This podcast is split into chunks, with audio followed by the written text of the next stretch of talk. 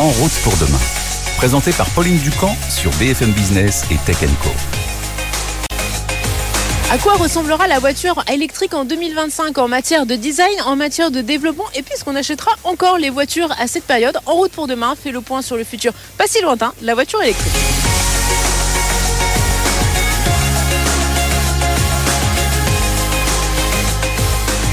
Que nous réserve la prochaine génération de voitures électriques alors que 13,6% des Européens les ont choisies en juillet Certains hésitent encore. Faut-il franchir le pas maintenant? Faut-il attendre des voitures plus performantes? Dans ce nouveau numéro d'En route pour demain, on fait le point sur la voiture électrique en 2025 et dans les années qui suivent.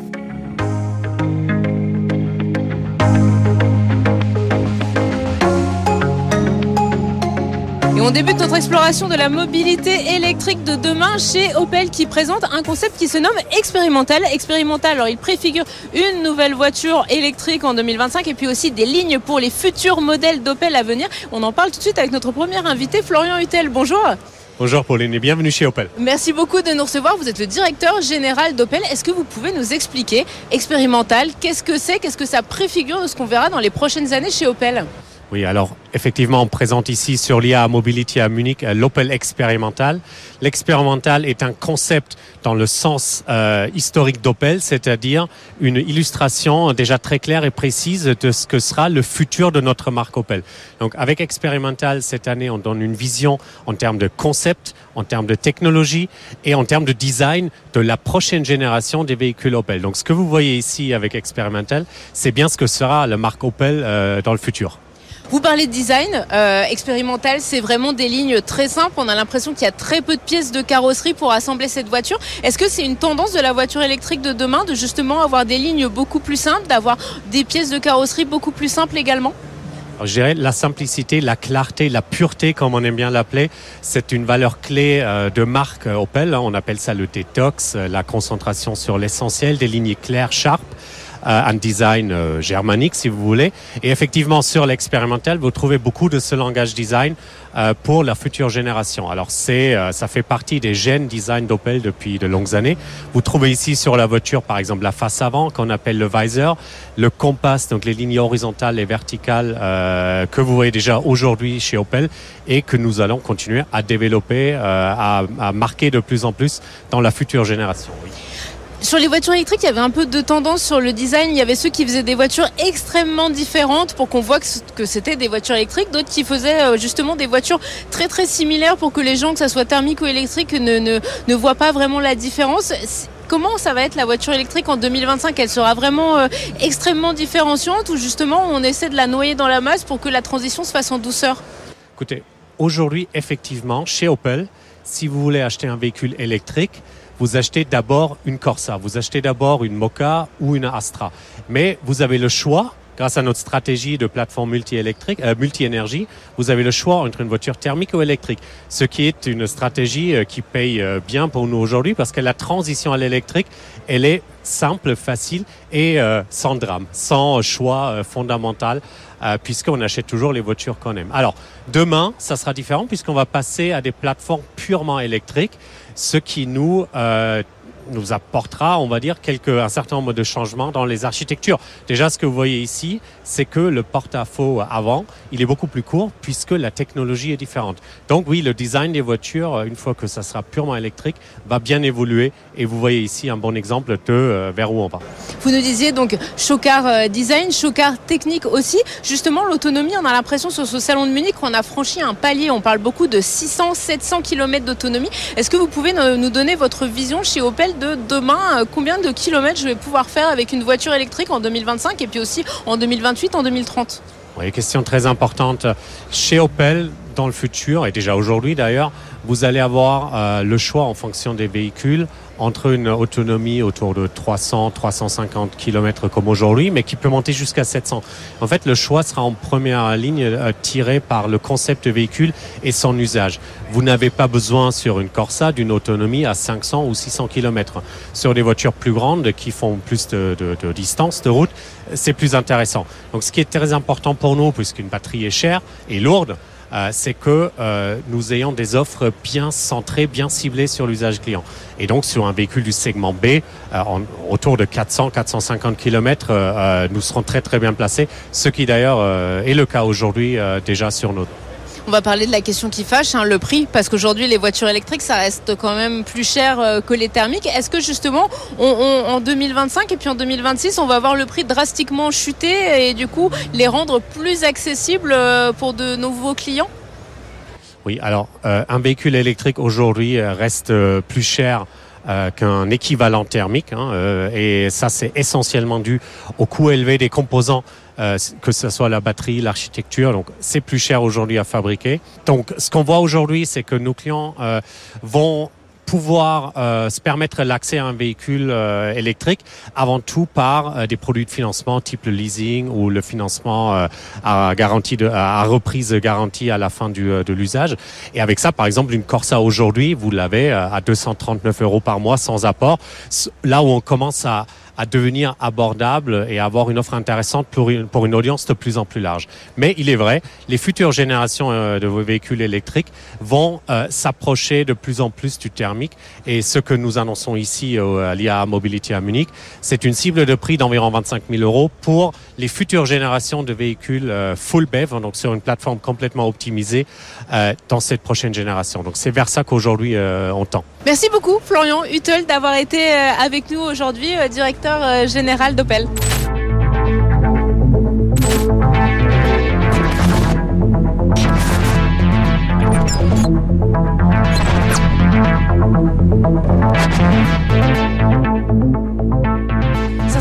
Ont décidé d'associer leur communauté de fans pour concevoir leur futur modèle. C'est le cas de Cupra, la griffe de sport espagnole, avec le concept Dark Rebel, une voiture au look un peu entre la Batmobile et la super sportive. On en parle tout de suite avec notre invitée Cécilia Tayeb. Bonjour.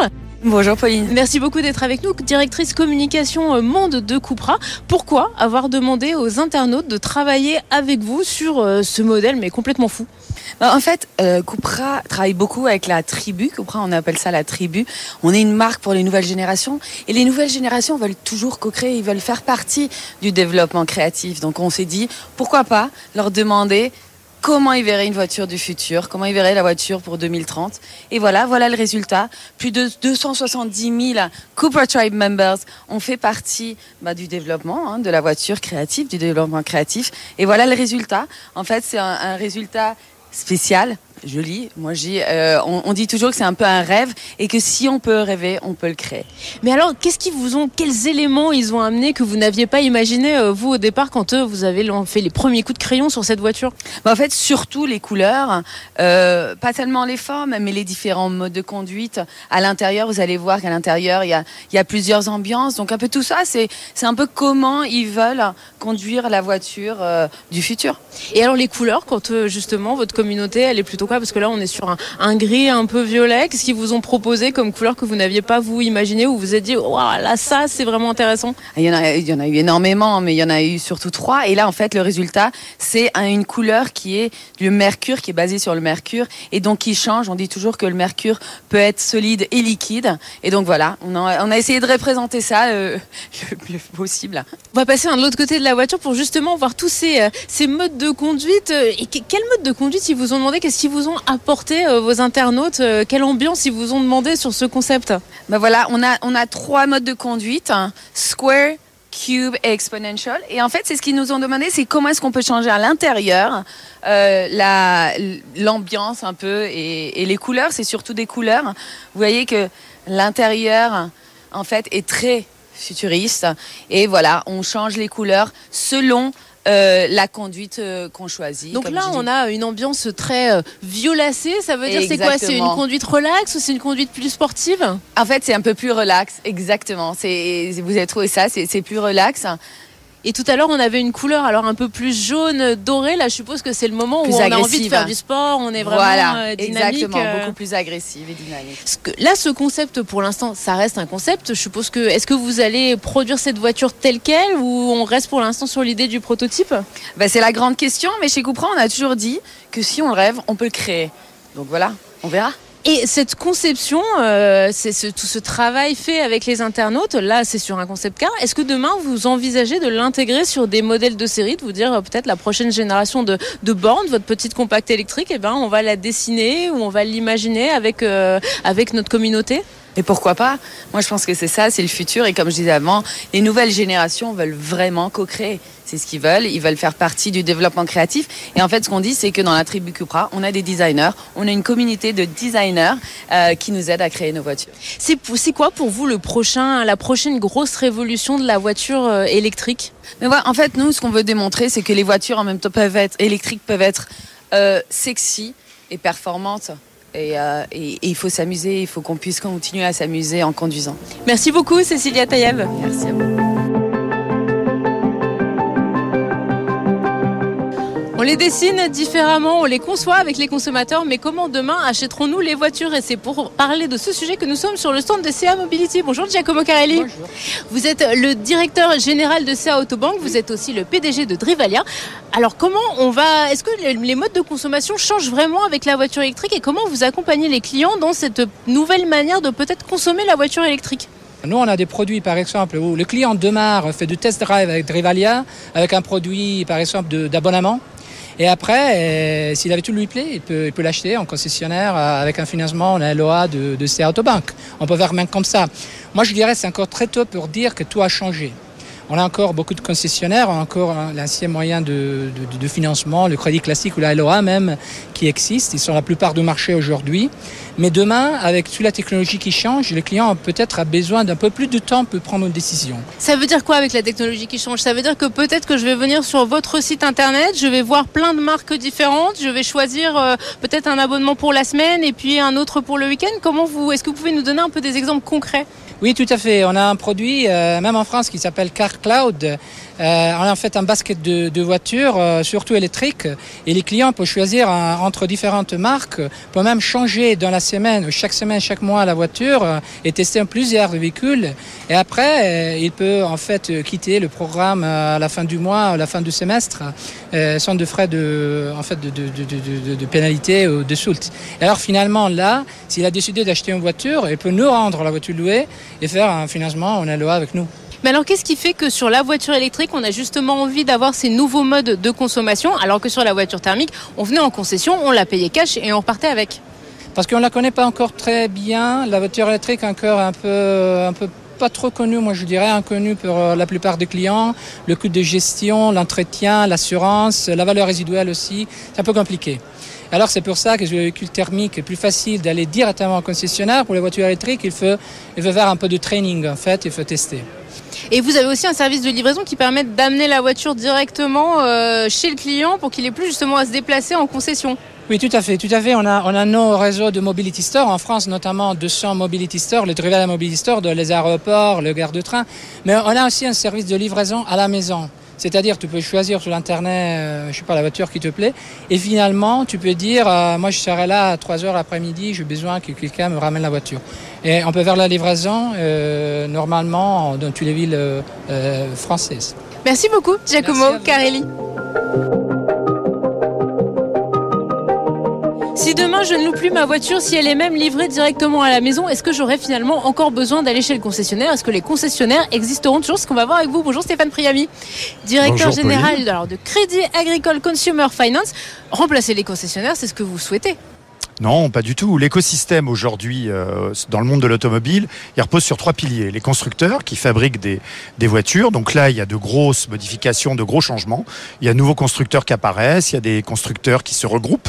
Euh, on le voit avec notre partenaire Stellantis, qui est euh, le regroupement de Peugeot et de, et de Fiat. Le deuxième euh, pilier de l'équilibre, c'est les concessionnaires. C'est eux qui amènent les véhicules euh, à disposition des clients, qui les entretiennent, qui permettent d'apporter toute la gamme de services. Alors, certains constructeurs, euh, mais euh, pour l'instant c'est encore euh, une minorité, ont décidé de faire des ventes en direct, notamment via le digital.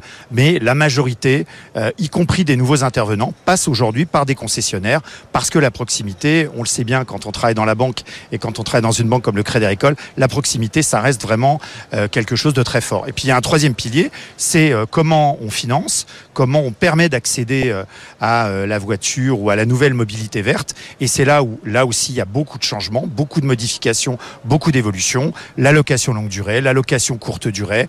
Pourquoi pas l'abonnement pour avoir la voiture qu'on désire sur une courte période au moment où on le désire.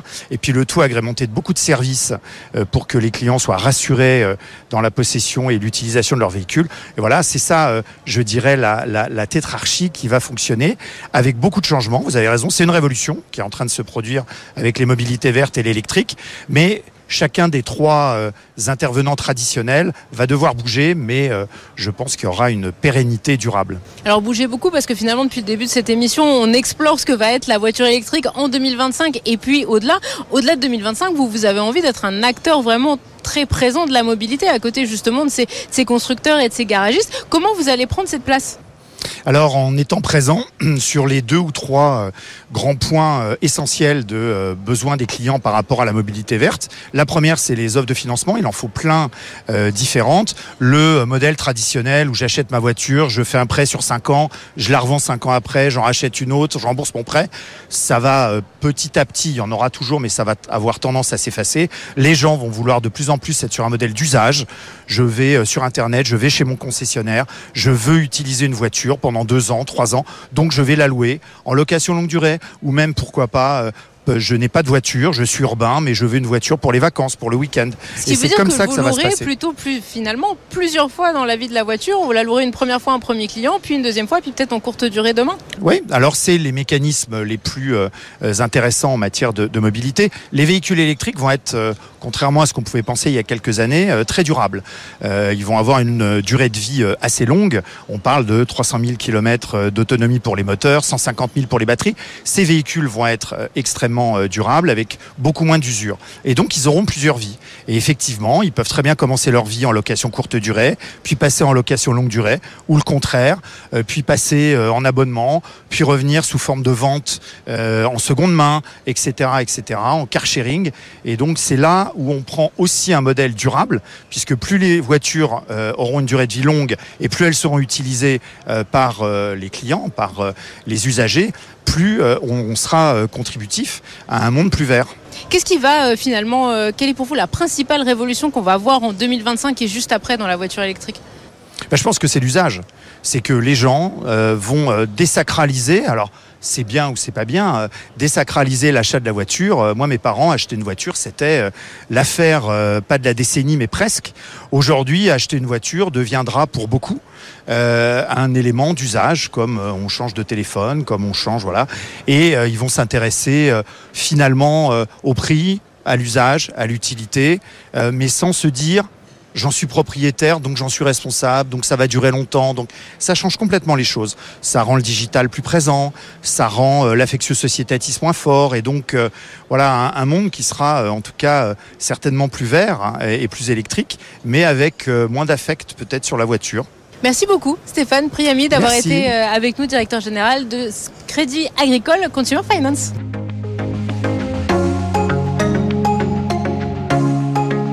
Voilà, en route pour demain, c'est déjà fini. Merci à tous de nous avoir suivis le week-end sur BFM Business et en multidiffusion sur Tech On se retrouve très vite. À la semaine prochaine. En route pour demain, la mobilité sous toutes ses formes sur BFM Business et Tech